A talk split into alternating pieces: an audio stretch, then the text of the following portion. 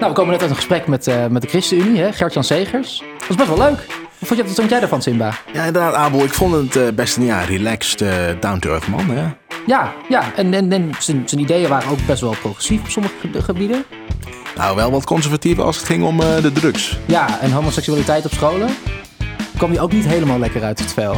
Ja, en hij beloofde maar 4000 euro compensatie voor de studenten. Dat is... Ja, een beetje karig. nou, laten we gaan luisteren.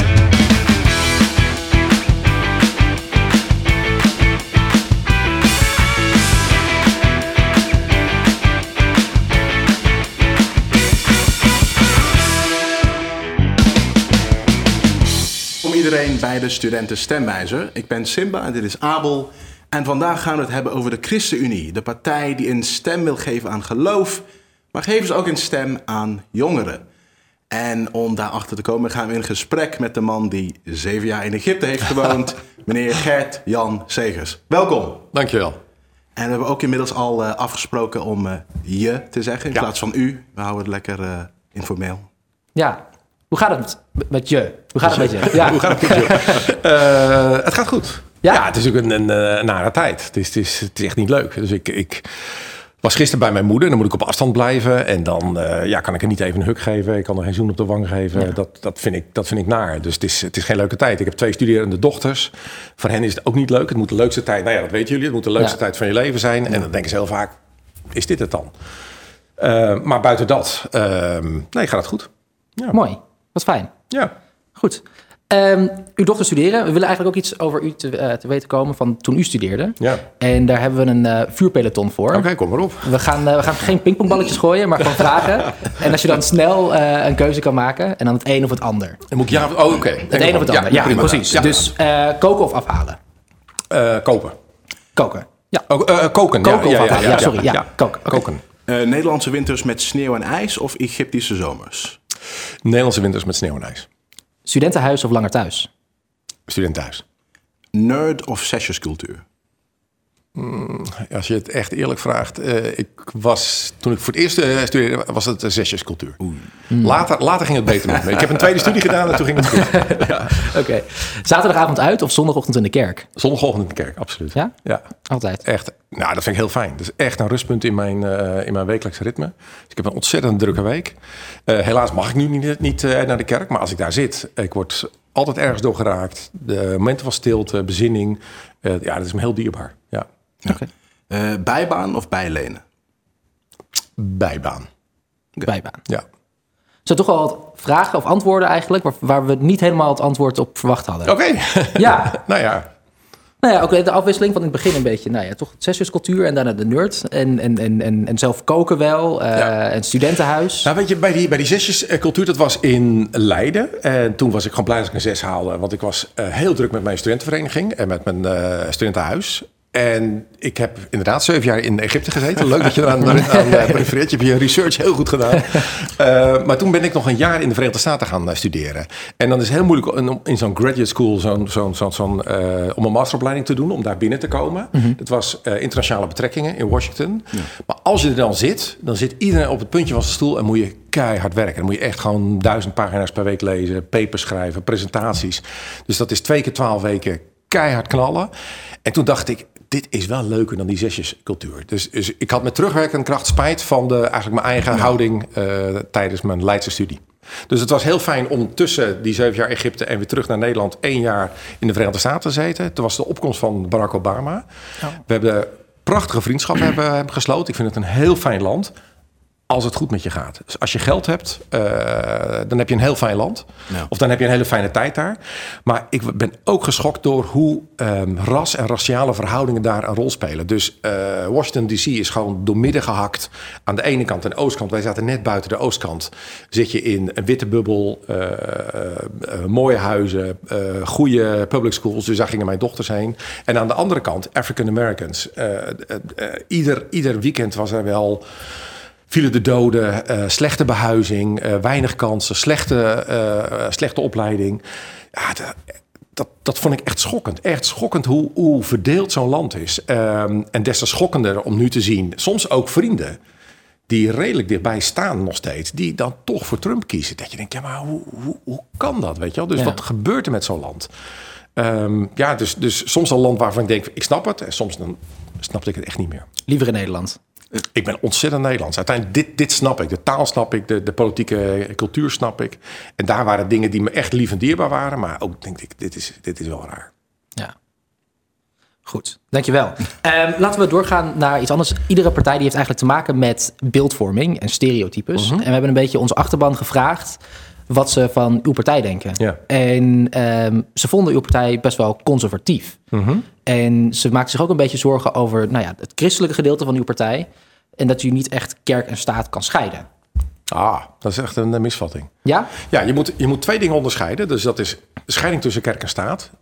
Dat moet je inderdaad scheiden. Mhm. Mm -hmm. Dus de staat mag niet over de kerk heersen, maar de kerk ook niet over de staat. Daar hebben we natuurlijk in de geschiedenis hebben we daar grote uh, problemen bij gezien. Dus dat, dat een van beide uh, dominant wilde zijn. Nou, dat Ja. is heel problematisch, dat moet je scheiden. Maar geloof en politiek kun je nooit onderscheiden. Kun je nooit uit elkaar halen.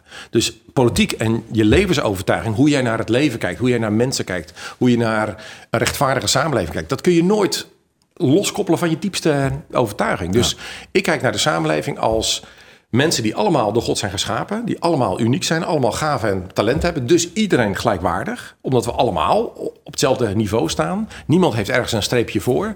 En iedereen heeft talenten uh, en vaardigheden. En dan is het ook de taak van de overheid en de taak van ons allemaal om ervoor te zorgen dat er ruimte komt voor die samenleving. Um, ja, ik kan dat niet loskoppelen van mijn geloofsovertuiging. Ja. Oké. Okay. Als we het dan even hebben over u als partijleider, ja. dan is ook een beetje het beeld, tenminste ik heb heel erg het beeld, dat u best wel een integere en rustige man bent. Ja, dat is een enorme misvatting. Ja, dat was eigenlijk mijn volgende vraag. Wat is nou iets aan u wat toch wel echt Gert-Jan is, maar je niet echt weet? Uh, de misvatting bij mij is dat ik, uh, als ik mijn uh, natuurlijke gezichtsuitdrukking heb, dan, dan kijk ik heel streng. terwijl ik er niet ben. Ja. ik ben vrolijker dan mensen denken. Oké. Okay. Maar ik zei rustig en integer. En daar zou je nee op. Nou. Uh, nee, dat was een grap. Of je kunt het niet anders doen dan dat je je hele ziel en zaligheid erin gooit. Dus, en dat doe ik ook. Dus ik doe het alle dagen en, en alle momenten van de dag. En je moet het doen op een manier dat je het ook zo los kunt laten. Dus dat je ook niet je identiteit ervan afhangt. Dat als, stel dat ik nou ja, uh, 17 maart een slechte uitslag heb, 18 maart treed ik af, ik doe maar een, vreselijk scenario, dat mijn leven dan niet instort. Dan moet ja. ik gewoon door kunnen gaan. Dus ik hoop dat integriteit, authenticiteit, dat het ergens teruggaat naar een ontspannenheid, uh, ja, waarvan ik hoop dat die mij kenmerkt. Oké. Okay. Nou, mooi om te horen. Uh, u bent ook een van de initiatiefnemers van het jongerenplatform Coalitie I. Zeker. Wat heeft u, wat heeft u gemotiveerd om zich uh, daarmee te bemoeien? Nou, eigenlijk uh, mijn eigen dochters. Dus ik, ik zat met mijn oudste dochter aan de keukentafel. En toen zei ze, pap, wij zijn eigenlijk altijd de lul. Ja, ik heb goed opgevoed. Dus, uh, normaal zou ze. Ik bedoel, als ik het beter had opgevoed, had ze, had ze een ander woord gebruikt. Maar dat is wat ze zei. Ik, ik, ja. uh, kan de quote. En dat is nou één keer wat het is. Ik zeg, dat is één keer wat het is. Ik zeg, kom op zeg. Ik bedoel, uh, als jij een probleem hebt, dan sta je op en dan doe je iets. En toen zijn we gaan nadenken. En dacht ik, ja, dit is wel naar mijn gevoel typerend voor haar generatie. Een bepaalde apathie. Het is zoals het is. Ja. Er is een leenstelsel. Ja, dat overkomt ons en dat is dan zo. Ja, dat is helemaal niet zo. Ik was altijd tegen het leenstelsel. Dat waren wij nog steeds. Het was niet gelukt om dat in de uh, formatie van 2017 terug te draaien. Maar toen dacht ik, ja, maar hou eens even. Wij, wij, wij kunnen, als we het slim spelen... kunnen wij maatschappelijk een vuist maken... een alliantie smeden en een politieke alliantie smeden... en zoveel druk uitoefenen... dat wij bij de formatie van 2021 zeker van zijn... dat het leenstelsel weggaat en de basisbeurs terugkomt. Toen heb ik uh, inderdaad uh, LSVB, ISO, uh, MBO-jongeren... dus een stuk of vijf jongerenorganisaties bij elkaar geharkt. Ja. Tim Hofman was er ook bij betrokken. En we zaten aan een tafel als deze en toen vertelde ik mijn verhaal zoals ik het net vertelde. En ik zag aan hun ogen dat ze het eigenlijk niet geloofden. Van oké, okay, weet je, we, we, we, gaan het doen. Ze waren een beetje bang dat het nou, een soort partijpolitieke show zou worden. Ik zei, nee, maak je geen zorgen. Dat, dat, het, ik wil echt iets doen wat goed is voor jullie. En tuurlijk ga ik mijn politieke gewichten in gooien... maar we gaan het zo breed mogelijk opzetten kan. Waarom? Omdat ik echt wil dat voor die volgende generatie... een nieuwe hoop komt. Want jullie hebben minder kans op een vaste, uh, een vaste baan. Jullie hebben heel veel studieschuld en daar nog heel lang last van. Ehm, je hebt daardoor minder kans op eh, eh, een betaalbaar huis. Dit zijn allemaal onderwerpen die we zo gaan bespreken. Die gaan we allemaal bespreken. Maar Jongeren was, zijn de lul, dat is volgens mij precies, dat is, dat is de samenvatting. En toen hebben wij gezegd, we gaan de, de, de, de, de, de handen in, eh, ineens slaan. En wij gaan een eh, alliantie vormen. Dat hebben we gedaan. Het kan niet anders. Dat, Ja. Als we alle beloften nu op een rijtje zetten, dat, dat die basisbeurs terug, terugkomt. Ja, dat is begonnen eh, aan de keukentafel. En daarna aan mijn werktafel. En daarna met coalitie I. Met hele getalenteerde jongeren die, eh, met wie we samen een vuist hebben gemaakt. Ja, inderdaad. Over die eh, verkiezingsthema's. Natuurlijk voor uw partij is zeg maar eh, binding heel belangrijk. En we hebben zeg maar in de coronacrisis gezien dat het steeds moeilijker wordt om ja, vriendschappen aan te gaan, Ja. relaties te vormen. Mensen worden eenzamer. Dus wat heeft uw partij gedaan om zeg maar die binding te creëren tijdens de coronacrisis? Ja. Ja, dat vind ik best wel beklemmend om te zien. Dat ook jongeren somber worden. eh, jongeren suicidale gedachten krijgen soms zelfs. Ehm, en ergens is het heel ingewikkeld om dat goed te wegen. Omdat we van het OMT krijgen we cijfers over IC-opnames. En een aantal doden en een aantal besmettingen. Weet je, dat kun je gewoon... Dat zijn gewoon harde cijfers. Maar sombere gedachten, daar heb ik geen cijfers van. Ja, een beetje. maar het is wel reëel. Het is wel... Wat zei je? Twee derde vindt geeft zijn leven onvoldoende. Twee Ja, dat is nu de inderdaad. Dat is ontzettend veel. Het gemiddelde cijfer is nog nooit zo laag Ja. geweest sinds we eh, ehm, het zijn Terwijl gaan onze meten. jeugd altijd de gelukkigste was. Precies. En, en het was altijd een generatie waarvan je wist dat die het beter zouden krijgen dan hun ouders. En nu hebben we voor het eerst, jullie behoren tot een generatie die het minder heeft dan hun ouders. Nou, dat is, dat is echt heel erg.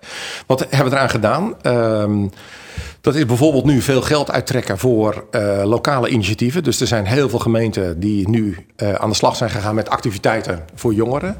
Eh, waar we nu ook heel druk mee bezig zijn, is een groot deltaplan voor onderwijs. En dat gaat om echt heel veel geld. Zodat jongeren die nu achterstanden hebben, die nu ja, een prijs gaan betalen. Waar ze nog heel lang last van hebben, die willen we bijspijkeren. En wat we daarbij willen, is ook dat de ene groep jongeren de andere gaat helpen. Eh, dus dat studenten, scholieren gaan helpen en dat er ook daar ehm, verbinding ontstaat, ontmoetingen ontstaan. Ehm, ja, en zo proberen we wel een beetje perspectief en een beetje Ja. hoop te bieden. Dat was eigenlijk hè, wat je nu gaan wil, wil gaan doen. Ja. Maar wat heb je nou gedaan? Dat is 200 miljoen. eh, dat is dus net naar buiten gekomen. 200 miljoen vrijgemaakt voor die lokale initiatieven voor jongeren. Dat ze elkaar wel kunnen ontmoeten. Dat er wel iets moois. eh, Maar is dat online of fysiek? ook fysiek. Ja, in sporthallen, in eh, bibliotheken. Dus dat zijn ook weer fysieke ontmoetingen die ze, die ze kunnen hebben. En dat wordt nu lokaal wordt dat, wordt dat vormgegeven. Ehm, en ja, dat, dat gaat dus ehm, binnenkort naar buiten. Dat, zijn dus, dat is echt ontzettend veel geld voor die onderwijsachterstanden. Inderdaad, belangrijk dat u dat zegt. Want we begrijpen natuurlijk dat ja, niet alles mogelijk is. Maar ik denk dat veel mensen kijken. Ze zien bijvoorbeeld dat op sommige plekken bijvoorbeeld dat- de kerken vol lopen. Maar studenten kunnen niet Ja, naar bijvoorbeeld niet vol. Niet naar colleges of naar voetbalwedstrijden. Tenminste, de, de regels zijn niet gelijk. Bijvoorbeeld als mensen wel naar de kerk kunnen, maar niet naar andere soorten ja. bijeenkomsten. Dus is dat niet een beetje scheef? Nou, ik ben al, al in geen maanden ben ik naar de kerk geweest. Eh, mijn kerk komt niet samen, dus alleen digitaal. Dus dat, dat, eh, er zijn een paar kerken die daar eh, een uitzondering op maken. Of die zeggen, nou, wij, wij, wij denken dat het wel verantwoord kan. Ja, dan is het in het kader van de scheiding tussen kerk en staat... waar we aan het begin over hadden... moet je ook ergens die vrije ruimte van de kerk respecteren. Alleen mijn oproep is altijd geweest, ga er nou verstandig mee om. Ga nou niet zeggen van, wij mogen het wel... en de rest van die samenleving mag het niet. Ehm, dus Maar ja, dat is- daar, Want eh, je had een, een tijdje geleden, je ziet eigenlijk heel veel over feestende jongeren in de media. Ja. eh, en vrij weinig over kerkdiensten. En terwijl eind vorig jaar waren de meeste coronabrandhaarden in christelijke gemeentes. Nee, nou, ja, misschien wel in christelijke gemeenten, Ja. maar dat komt niet door, door eh, kerkdiensten. Dus als je teruggaat naar eh, religieuze bijeenkomsten, in welke mate die eh, verantwoordelijk zijn voor besmettingen, dan gaat het om 0,0 nog wat eh, procent, dus is helemaal niks. Ehm, waar komt dat wel vandaan? Dat inderdaad in de Bijbel wel een aantal haarden waren, dus niet overal, maar bijvoorbeeld Urkwel en Bunschoten. Ja, dat zijn vaak grotere gezinnen. Eh, met meer sociale eh, interactie dan bijvoorbeeld eh, ja, hier in de, de Randstad of, of andere plekken. Dus het gaat meer terug naar grote gezinnen dan naar kerkdiensten. Oké. Femke Halsema die bracht van de week een artikel uit. En dat werd ook volgens mij gedeeld door heel veel ministers. Ja. Over een sneltestsamenleving. Ja. Waarin mensen dus eigenlijk met sneltesten weer de horeca in kunnen gaan. ehm, of naar sportclubs kunnen gaan. Staat u achter zo'n idee? Ja, ja, dat vind ik heel hoopvol. Ehm, dus we hebben eigenlijk twee, ehm, twee paden richting hoop en, en, en nieuw perspectief. Dus dat is uiteraard het vaccin. Maar dat gaat nog even duren. Dus dat zal nog echt een paar maanden duren. Ehm, maar daarnaast eh, sneltesten. Dus eh, eh, als we ergens in dat schemergebied komen voor de zomer, zegt nou, het is een heel groot deel van de kwetsbare mensen is ingeënt. Maar daarnaast zouden jongeren graag weer naar college willen, of zouden weer een feest willen, of ze naar een voetbalwedstrijd willen, of naar een concert. Ehm, ja, dan zou ik het een hele mooie eh, route vinden om dan te zeggen, ja, maar dan zorgen we dat die sneltesten aanwezig zijn. En dat als jij een negatieve uitslag hebt, ja, dan mag je doorlopen en dan eh, mag je naar jouw concert of eh, voetbalwedstrijd. Als of dat nu ligt, kunnen we van de zomer gewoon weer naar feestjes gaan. Ja, wel verantwoord. Hè? Dus, Ja, ja, dus, ja, dus we moeten niet meer terug naar, naar, naar weer een oplierend eh, of weer een nieuwe variant die, die dan weer toeslaat. Dus je moet echt verantwoord blijven. Ehm, maar ik denk dat dit een hele verantwoorde route kan zijn naar meer perspectief. Ja. Nou, laten we doorgaan naar wat eh, economische thema's. Ja. Natuurlijk, ja, u zei al eerder, de belangrijkste thema voor studenten is ja, studiefinanciering. Eh, veel partijen, ook eh, uw partij, zijn nu ja, tegen het leenstelsel voor de basisbeurs. Ja. Maar stel, u komt eh, aan de coalitietafel. Wordt dat echt een prioriteit? Gaan jullie echt eh, knokken ja. daarvoor? Ja. want er is nu nog één partij die vasthoudt aan het leenstelsel en dat is de VVD. Voor de rest zegt iedereen moeten we een vorm weer van, van, van een basisbeurs. Wat je wel ziet is dat eh, een aantal partijen zeggen, nou, weet je, dat hoeft niet iedereen te krijgen. Of het CDA bijvoorbeeld, die zegt alleen de bachelorfase, maar niet in de masterfase. Ja. Ik zou willen iedereen een basisbeurs, weer zoals er ooit een basisbeurs was, gewoon voor iedereen. Ehm, en zowel bachelorfase als masterfase. En hoeveel wordt dat dan ongeveer? 550 euro voor een uitwonende. Met 200 euro eh, mogelijk voor een aanvullende beurs. Als, je, als het inkomen van je ouders lager is. Eh thuiswonen 275. Ja. Met eh, ook die 200 euro eventueel aanvullend. Ja. En voor studenten zoals wij, want wij hebben de afgelopen jaren gestudeerd en Ja. best wel wat eh, schulden opgebouwd. Ja. Ik eh, slaap niet heel lekker als ik daar naar kijk. Nee. Ehm, wat gaat u daarmee doen? Of wat wilt Wil u jij, daarmee wil jij vertellen hoeveel schuld je hebt? Eh, of vind je dat- vind je nou, dat- ik heb echt al een. ah, Ik, ik weet niet zeker, maar ik, ik denk dat ik volgens mij. Ja, nou, dit, ik, Ja, ik weet niet of je, of je het wil zeggen. Maar dat, ik, dat- nou, wel echt, echt, echt gigantisch veel. Dat meer dan, echt denkt meer van, dan 20.000? Oh ja, veel meer. Veel meer. Ja, veel meer. Ja, ja, echt ja, echt, eh, echt veel meer. Ja. Ja. Ja, eh, heftig hoor. Ehm, wat wij willen is dat wij studenten een foutje geven van eh 4000 euro. Ik, ik zit me direct te bedenken dat is Ja, bij die is- 20.000 dat is wel- niet ja. genoeg. Is dat, is, dat, is dat niet genoeg? Eh, dus we zullen niet alle pijn kunnen wegnemen, maar wel 4000 euro wat je kunt besteden aan ofwel je studie, ofwel verlaging van je, van je studieschuld. Dus wij trekken wel eh, geld uit per student voor die, voor die tussengroep. Maar dan is de tussengroep toch nog steeds een beetje, nou ja, de lul. Ja, dat zijn mijn twee dochters. Ja. Ja. Ja. Want 4000 euro, dat is, nou, dat is dan vier maanden, sorry, acht maanden uitwonend. Daar komen we Ja. niet ver mee. Ja, nee, dus dat is, dat is, ehm, dat is niet alles. Nee, zeker niet. Maar dat is ook niet niets. Hè? Dus dat is, is wel een, een, eh, bedrag wat je in ieder geval krijgt. Ehm, en ik vind ook dat ehm, eh, bijvoorbeeld dat het je niet parten moet spelen bij het kopen van een huis. Eh, er zijn al soepele afbetalingsregelingen. Maar het blijft heel pijnlijk. Ik, heb, ik ben bij de invoering geweest van het leenstelsel. En ik wist dat het gewoon echt, echt een fout was. Echt een fout. Dat je gewoon tienduizenden euro's eh, als een soort molensteen om de nek van studenten hangt. Waar ze nog heel lang last van hebben. Dus wij doen iets. Ik hoop dat we, dat we nog meer kunnen doen. Maar als jij mij vraagt, is dat een hard punt? Ja, dat is echt een hard punt. Want ik vind het echt, echt heel erg dat jullie generatie eh, het minder heeft dan de ouders. Minder perspectief heeft. En echt op elk front eh, het gewoon heel pittig heeft. Ja, dat, Ja. Dat, dat, dat, dat is gewoon niet, dat is niet rechtvaardig. Ja, natuurlijk is de volgende stap, ja, wij zijn bijna afgestudeerd, dus de arbeidsmarkt. Maar Ja. voor veel mensen wordt dat waarschijnlijk ja, een flexibele baan. Dus hoe, hoe kijkt u tegenop zeg maar, de flexibilisering van de arbeidsmarkt? Ja, die is eh, verschrikkelijk eh, doorgeslagen. Eh, als je mij vraagt van wat zijn de grote opgaven voor een volgend kabinet, dan he- heeft dat inderdaad met die arbeidsmarkt te maken, met, met werken. Het heeft met wonen te maken. Het heeft met een belastingreform en ik denk ook zorg te maken. Maar dat zijn de vier grote thema's waar een kabinet van welke samenstelling dan ook echt de omslag zal moeten maken. Ehm, en bij werken zal het erom gaan dat je veel eerder een, eh, een vast contract krijgt. Ehm, En hoe gaat het eruit zien? Ehm, dat het duurder wordt om. eh, dus, dus dat je, een, een, eh, dat je eh, extra geld moet betalen voor flexibele inhuur. Dus dat je daar meer voor gaat betalen, want het is nu gewoon goedkoper. Ja. Dus alle risico's zijn voor de flexwerker en alle voordelen zijn voor de werkgever. Ja, ja dat moet je echt corrigeren. Dus er ligt een rapport klaar van de commissie Borstlab. Eigenlijk zou je moeten zeggen, moet je dat integraal uitvoeren. En ik denk dat wij een van de weinigen zijn die dat hardop durft te zeggen. Want er zijn ook mensen die of aan de ene kant zeggen... nou, eh, ontslagrecht mag, mag, mag beter, dat zal de VVD zeggen. Of je hebt de PvdA die zegt... nou, eh, eh, er moeten meer vaste contracten komen.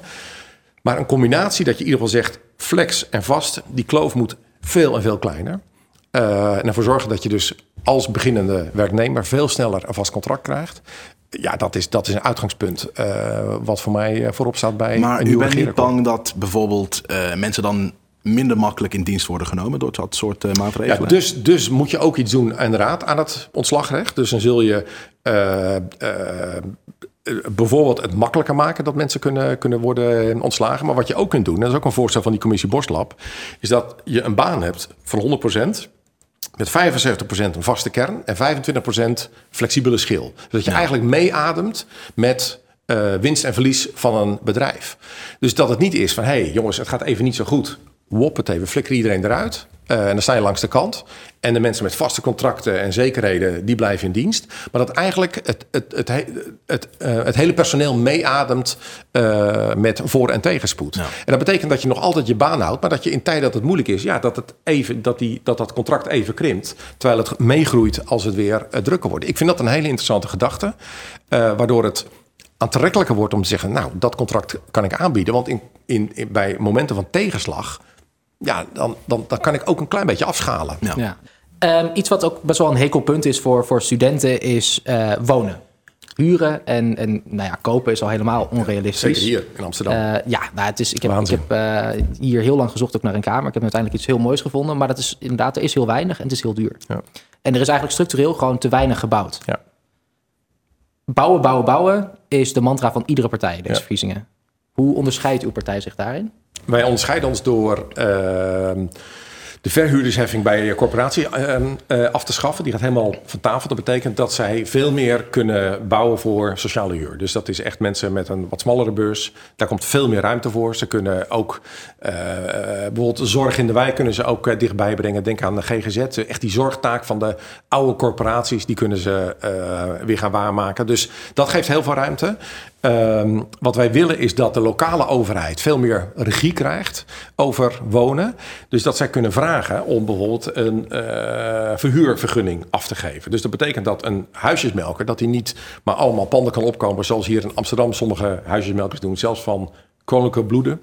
Uh, die kopen heel veel panden, die kunnen dat allemaal uh, verhuren tegen wat voor prijs dan ook. Ja, dat, dat, dus er moet betere huurbescherming komen. Mm -hmm. Maar wij willen ook dat die overheid kan zeggen: luister eens, als jij een huis koopt, willen we dat je daar woont. Dat je daar zelf in woont. Dus de zelfbewonersplicht of je hebt een uh, verhuurvergunning. Maar dan gaan wij ook naar de prijs kijken. Dan gaan we naar de. de, de hoe zeg je dat? De kwaliteit van, uh, van het huis kijken. Van of jij inderdaad deze huur zo kunt uh, vragen. Uh, dus dan willen we dat die, dat die lokale overheid veel meer aan het zuur zit en het niet aan de markt overlaat. Hè. Dus we hebben nu een woningmarkt. Wat wij willen is volkshuisvesting. Een huis is om in te wonen en niet om heel rijk van te worden. Ja. En wat voor zijn het dan vooral starterswoningen? Hè? Woningen voor studenten en senioren die u wil gaan bouwen? Of? Nou, dat, als het gaat om bouwen, waar wij een speciale impuls voor willen, dat zijn inderdaad die oudere woningen. Dus wij hebben een ja. miljard hebben wij in ons verkiezingsprogramma uh, gereserveerd om een impuls te geven voor die oudere woningen. Dus dat zijn nieuwe woonvormen. Dus je hebt nu veel ouderen die soms in een groot huis blijven wonen omdat er geen plek is. De drempel naar een verpleeghuis is heel hoog. Het ja. duurt heel lang voordat je daarin mag. Uh, er zijn weinig alternatieven. En als je nou nieuwe, ja, dat, in Zwolle heet, heet zo'n huisje of zo'n zo'n zo'n hofje heet Knarhof. Die noemen ze Knarhof. En dat is een, nou, dat is een rijk en arm. Ja, ja dat is een mooie, ja, mooie, ja. mooie titel. Maar dat is rijk en arm die wonen in een hofje. Die hebben ook een soort zorgplicht voor elkaar. Maar het is heel moeilijk om um, dat een impuls te geven. En wij willen dat met, die, uh, met dat 1 miljard een impuls geven, zodat er 30.000 van dat soort woningen worden gebouwd. Maar dat betekent ook doorstroming van die mensen die nu nog in een groot huis zitten, of in een nou ja, middelgroot huis, dat die naar zo'n nieuwe woonvorm gaan, waardoor die huizen beschikbaar worden en er een doorstroming komt en er meer ruimte ook komt voor starters. Ja. Tijdens corona is er ontzettend veel geld uitgegeven. En we hoorden net een ja. miljard voorbij komen. Ja. 4000 euro, een hele kleine meevaller voor ons. Um, sorry. Ja, nou goed. Um, en als christelijke partij lijkt me rentmeesterschap, goed rentmeesterschap, ook wel belangrijk. Hoe Zeker. gaan we dit allemaal betalen? Ja. Um, dat betekent dat wij de welvaart die we hebben, want die hebben we, dat we die eerlijk moeten verdelen. Kijk, het, het, het, het mooie van deze tijd is, is dat we veel kunnen lenen zonder dat we een hoge rente hoeven te betalen. Dus de overheid leent nu veel, uh, maar we kunnen de kosten kunnen we goed dragen. Wat we dan moeten doen, is dat niet inderdaad verpatsen, maar investeren. En dat investeer je in onderwijs, in infrastructuur, in uh, een nieuwe economie, in een duurzame economie, in schone energie bijvoorbeeld. Mm -hmm. Dat betekent dat dat wat je erin stopt, dat je dat ook weer terugkrijgt. Uh, dus het, is, het zijn investeringen, het is maar niet over de balk gooien. Wat je tegelijk moet doen is de welvaart die we hebben, die moet je eerlijker verdelen. We zijn als land veel rijker geworden de afgelopen decennia. Als je de afgelopen 40 jaar kijkt, hoeveel rijker zijn we, zijn we nou geworden? Is dat een fors bedrag? Waar is dat terechtgekomen? Dat is voor 60% bij bedrijven terechtgekomen, 40% bij de overheid, die er mooie zorg van betaalt, mooie wegen aanlegt en wat al niet meer, prachtig. Maar nul bij huishoudens, nul bij gezinnen. Dat is niet rechtvaardig. Dus wat wij voorstellen, en dat maakt ons denk ik een, eerder een progressieve partij dan een conservatieve partij. Wat wij willen is een grondige belastinghervorming. En dat is een eerlijke verdeling van de welvaart. Dat is meer ruimte voor gezinnen om zorg en werk te kunnen combineren. Dat je meer rust in je leven hebt. Um, en vergroening van het belastingstelsel. Dus een CO2-heffing bijvoorbeeld. Vervuiling zwaarder belasten. Uh, luchtvaart uh, zwaarder belasten.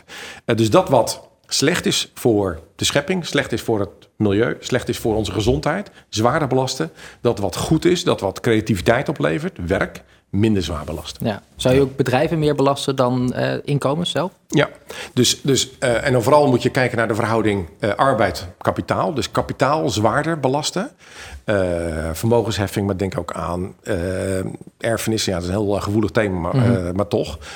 kapitaal zwaarder belasten, vervuiling zwaarder belasten. Uh, en tegelijkertijd arbeid, werken minder zwaar belasten. Want dat is iets, iets nou ja, we, hadden, we begonnen het, het, gesprek met talenten en gaven die iedereen heeft en die, moet je, die je moet kunnen um, ontplooien. Dat wat goed is en wat creativiteit oplevert, moet je niet uh, de pas afsnijden, moet je niet zwaar gaan belasten. Ja. Dus, dat, dus daar moet uh, minder zwaar op worden belast. Ja, en als bijvoorbeeld de VVD gaat zeggen, leuk idee, maar dan gaan al de bedrijven naar een ander land. Wat, wat zegt u daartegen? Nou, dat wordt zo'n CO2-heffing uh, moet je ook wel Europees aanpakken. Dus je ziet ook dat die Europese heffing, uh, dat heet het zogenaamde ETS-systeem, dus dat, dat, dat, dat is een heffing op uh, uitstoot, die is omhoog gegaan en die is nu voor het eerst heel effectief. Dus dat doen we al Europees. en voor de rest moeten wij inderdaad ook in die Green Deal van Europa moet, moeten wij volop meedoen. En moeten wij gezamenlijk streven naar CO2-reductie van 55% in 2030. Dus ehm, we moeten ook inderdaad Europees aanpakken. Tegelijkertijd, stel dat het laatste land, uh, Bulgarije of welk of Polen, uh, nog altijd uh, kolencentrales heeft en niet helemaal wil meedoen. We moeten niet wachten tot, tot het laatste land van Europa wel mee wil doen. We moeten voorop in een kopgroep en dat doen we met ons omliggende landen. En daarin moeten we voorop lopen. Ja, laten we doorgaan helemaal naar, naar klimaat. Ja, inderdaad. Uh, ja, klimaat staat natuurlijk centraal voor jongeren. Uh, ja. Uw partij is een vrij groene partij. Zeker. Uh, tegelijkertijd hebben jullie wel de afgelopen vier jaar uh, in de coalitie deelgenomen. En we hebben wel gezien dat bijvoorbeeld ja, de klimaatdoelstellingen zijn niet bereikt. Uh, er gaan nog steeds subsidies naar olie, gas, kolen, et cetera. Dus waar kunnen we eigenlijk die groene accenten van uw partij herkennen in het kabinetsbeleid? Er is een omslag gemaakt in deze periode die ik uh, zonder overdrijving historisch zou willen noemen. Um, er is het verdrag van Parijs is uh, afgesloten. Nederland heeft zijn handtekening daar toen onder gezet. En bij de vorige verkiezingen was er een meerderheid aan partijen die misschien met de mond, hooguit met de mond beleden dat we moesten voldoen aan de normen van Parijs, maar daar niet voor leverden. Kijk bijvoorbeeld naar VVD en CDA. Die hadden geen plannen die duidelijk maakten dat je inderdaad Parijs zou kunnen halen. Ik stond in het slotdebat uh, het uh, NOS-slotdebat van 2017 stond ik tegenover Mark Rutte. En die zei, ja, joh, jij bent echt een luchtfietser. Uh, want jij denkt dat er hekken in de lucht kan, kunnen worden geplaatst. Dat kan helemaal niet. we moeten dat Europees doen. Het is echt allemaal overdreven wat jij wil. En wat ons samen met D66 is gelukt... want op sommige punten verschillen wij enorm van D66... maar als het gaat om klimaat en, en groen beleid... staan we schouder aan schouder. Wat ons is gelukt om VVD en CDA... die ver bij Parijs vandaan stonden... helemaal langs te krijgen. We hebben gezegd, wij gaan voldoen aan Parijs. De doelstellingen hebben we opgegeven in het regeerakkoord. Er is een klimaatakkoord gekomen, er is een klimaatwet gekomen... die nog veel breder is ingediend en ondertekend in de Kamer. En wij gaan nu voldoen aan de doelstellingen van Parijs. Dat is echt een revolutionaire omslag. We deden ja. het niet. We, we, we, zaten helemaal op de lijn van de oude fossiele energiebronnen. En we gaan nu langzaam maar zeker, het is nog een mammoetanker, maar langzaam maar zeker wordt de koers bijgelegd en gaan we nu richting Parijs. En ja. dat is echt historisch. In kernenergie, zit u daar ook wat in? Nou, er is niet goed een, uh, op korte termijn een uh, business case te bedenken waardoor kernenergie rendabel zou kunnen zijn. En we hebben nog steeds geen oplossing voor het kernafval. Wat zou kunnen is dat er een nieuwe generatie komt, dat heet dan thorium, mm, die dan heel hoopgevend ja. en veelbelovend ja. is. Als dat zou kunnen, dan staan we daar open voor. Dus we sluiten het niet eh, categorisch uit. Maar het, het, ja, wij moeten 2030 moeten we de, de doelstellingen halen. Ja. Ehm, ja, dat doen we niet door een beetje te fantaseren voor misschien een volgende generatie kernenergie. Nee, dan moet je nu aan de slag. Ja. Dus ik wil nu investeren in windenergie, zonne-energie, eh, groene waterstof, eh, dus uh, warmtebronnen. Eh, dus er zijn nu heel veel doelen die we kunnen halen eh, met middelen op de korte termijn. Maar ik sluit eh kernenergie op de lange termijn niet uit. Ja, toch, toch staat Nederland ja, bijna onderaan de lijst hier in Europa. Eh, dus waar gaat u vooral voor knokken zeg maar, de komende vier jaar als het gaat om eh, klimaat? Ja, maar wij, wij, als jij kijkt dat wij. eh, wat er afgelopen jaar is gelukt met, met de doelstelling van eh, Urgenda. Dus de, we, we hebben een, een, een rechtszaak gehad waar de stichting Urgenda heeft gezegd... de staat voldoet niet aan de doelstellingen. Dat moet nu gebeuren. Die hebben de Nederlandse staat is aangeklaagd. Eh, is, de Urgenda is in het gelijk gesteld. En wat blijkt nu? We voldoen nu wel aan de doelstellingen van Urgenda. Dus het lukt ons wel. De- ook geholpen door corona, maar toch... Er zijn kolencentrales dichtgegaan. Hier, hier in Amsterdam bijvoorbeeld, die is dichtgegaan. We hebben nu een pad richting sluiting van kolencentrales... die echt duidelijk maakt, het is voorbij. Het is klaar met de kolencentrales. En we hebben een groeiende omvang van zonne-energie en windenergie... wat indrukwekkend is. Wat afgelopen jaren is gebeurd, is echt een, een, een grote omslag. En, en, dat gaat, en dat gaat door. Dus er komt meer windenergie eh, in de Noordzee. Er komen nieuwe windparken. Eh, zonne-energie is, eh, levert steeds meer een steeds grotere bijdrage aan onze groene mix. Ehm, ja, en wij zullen dat, dat, dat verder moeten aanvullen.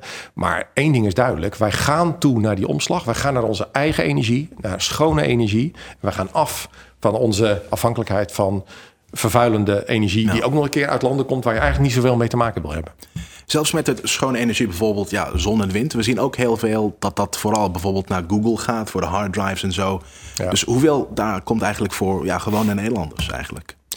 Ja, wat ik, wat, ik, wat ik wil, wat wij willen, is dat, dat bijvoorbeeld windenergie, wat soms heel omstreden is. Hè, dat bijvoorbeeld in Drenthe, dus in Oost-Drenthe, komt een enorm park en mensen zijn ontzettend kwaad. Waarom? Dat is omdat het over hen is beslist zonder hen. En zegt, nou, dat is gewoon een provincie die gewoon een opdracht krijgt en zegt, joh, dit is jouw aandeel windenergie. Ja, die moet het ergens plaatsen. Nou ja, dan plaatsen we het daar maar. Ruzie. Tegelijkertijd heb ik in een Fries dorpje bij een windmolen gestaan. Waarbij de provincie ehm, ehm, zei, hij mag niet hoger. En het dorp zei, wij willen een grotere windmolen. Waarom? Omdat hij van het dorp zelf was.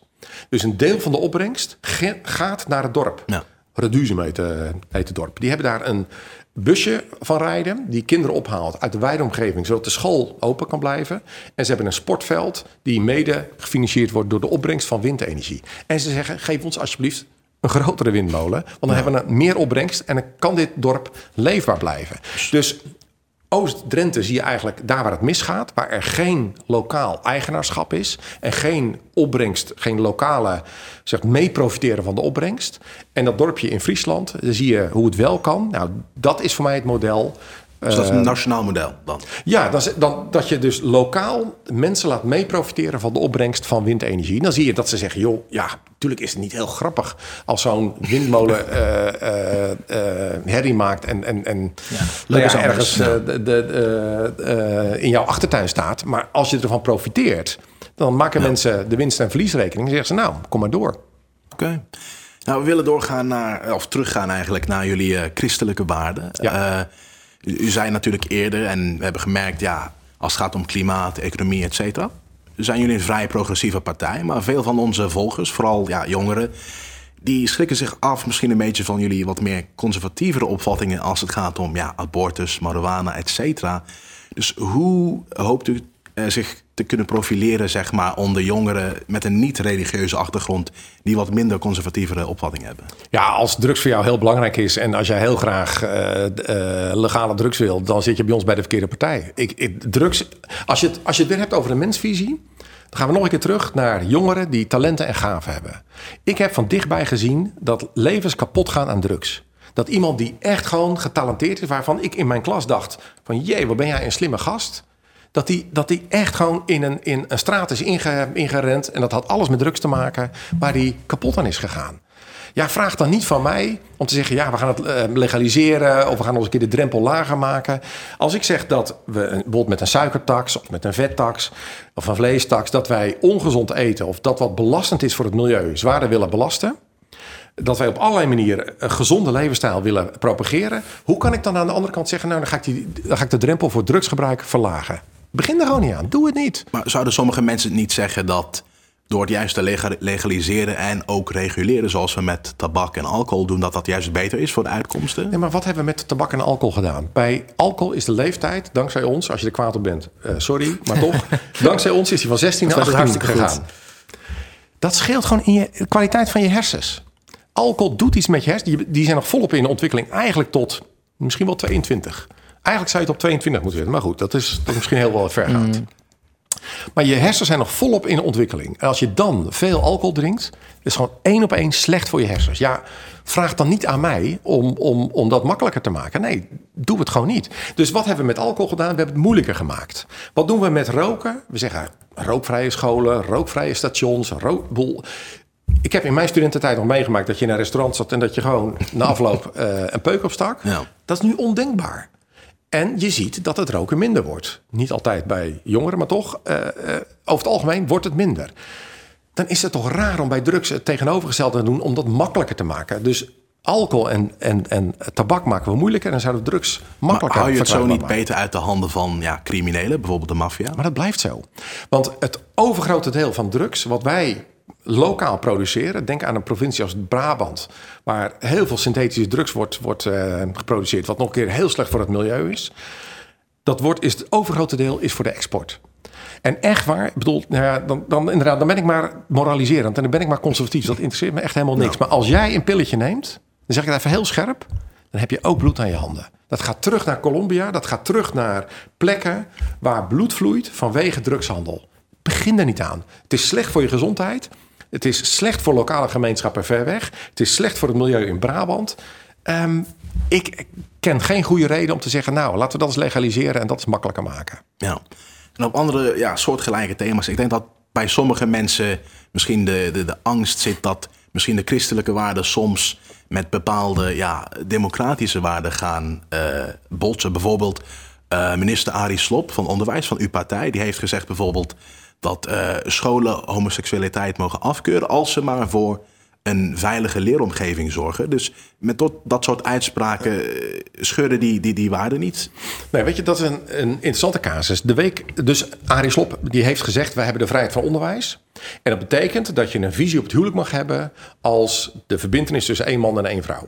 Dat mag. Ja. Dat mag je vinden. Dat mag je doseren, als je inderdaad maar zorgt voor een veilig klimaat.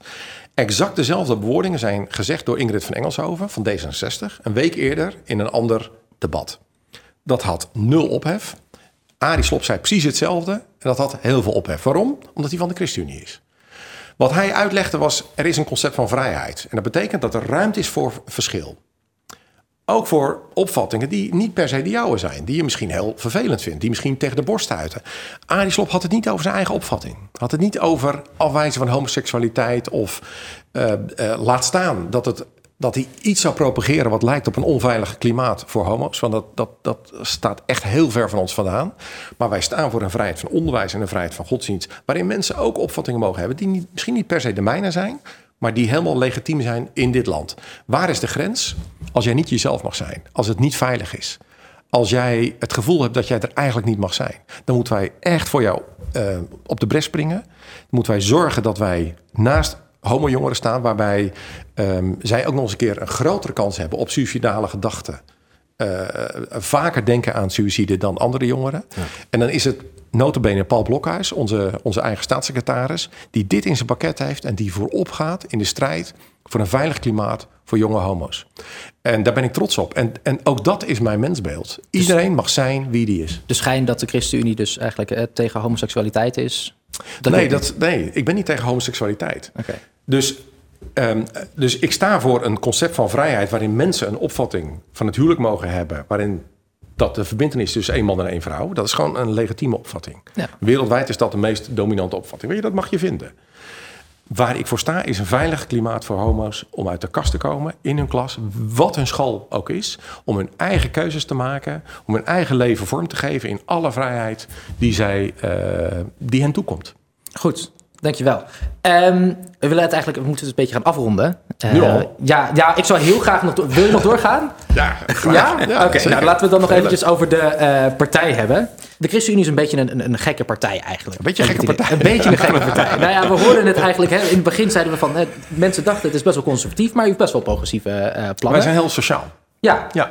Nou, dus en je zou willen echt een verandering. Ja, en je Ja. zou dus op zich jullie wel bij linkse partijen kunnen zetten, hè, zoals de PvdA of, of GroenLinks. Tegelijkertijd zijn jullie een conventionele partij, Ja. dus zou je ook bij SGP en de CDA kunnen zetten. Maar hè, wat zijn nou jullie naaste buren? Nou, noem dan maar eh, CDA en GroenLinks. Oké. Ja. En, hoe, en jullie verschillen dus, hè, CDA zijn nu progressiever. Ja, en dan wij zijn socialer en groener dan eh, het CDA. En ik vind ons realistischer dan eh, GroenLinks. Die hebben paar keer de kans gehad om mee te regeren. En iedere keer als puntje bij paaltje kwam, liepen ze weg. En moesten wij het doen. En we hebben het gedaan. En eh, proudly. Nou. nou, tot slot willen we vragen: eh, hoeveel zetels eh, denkt u dat u gaat krijgen? Maar, maar Ja. eh, wees voorzichtig, want eh, dit vragen aan alle partijen. En degene die het verst eraf van zit, die krijgt de gebrek aan zelfkennis award. Oké. dus zeg het maar. Zeven. Ja, Zeven. We hebben er nu vijf. Zeven is een mooi Bijbels getal, dus eh, dat spreekt mij zeer aan. Dat ook zo Maar- met peilingen, ja. Eh, ja, dus peilingen zitten we inderdaad eh 6, 7, 8. Zeg maar dat is ongeveer de range waar we zitten. Eh 7 is realistisch. Ehm, maar het zou wel historisch hoog zijn voor de ChristenUnie. We hebben een keer 6 gehad, we hebben er nu 5. ja, ik hoop dat we naar 7 gaan. Nou, mooi. Ontzettend bedankt voor dit gesprek. Wij hebben er eh, ontzettend van genoten. Ik vond het heel leuk. Ja, ik vond het ook leuk. Dank voor jullie vragen. Ja, ik hoop dat we niet langs bij je hoeven te komen met, met de trofee. Maar eh, Dan heb, ik, goed. dan heb ik het echt uh, verkloot. Ja. Ja. Dat, dat zou echt slecht zijn. Dankjewel. Graag gedaan.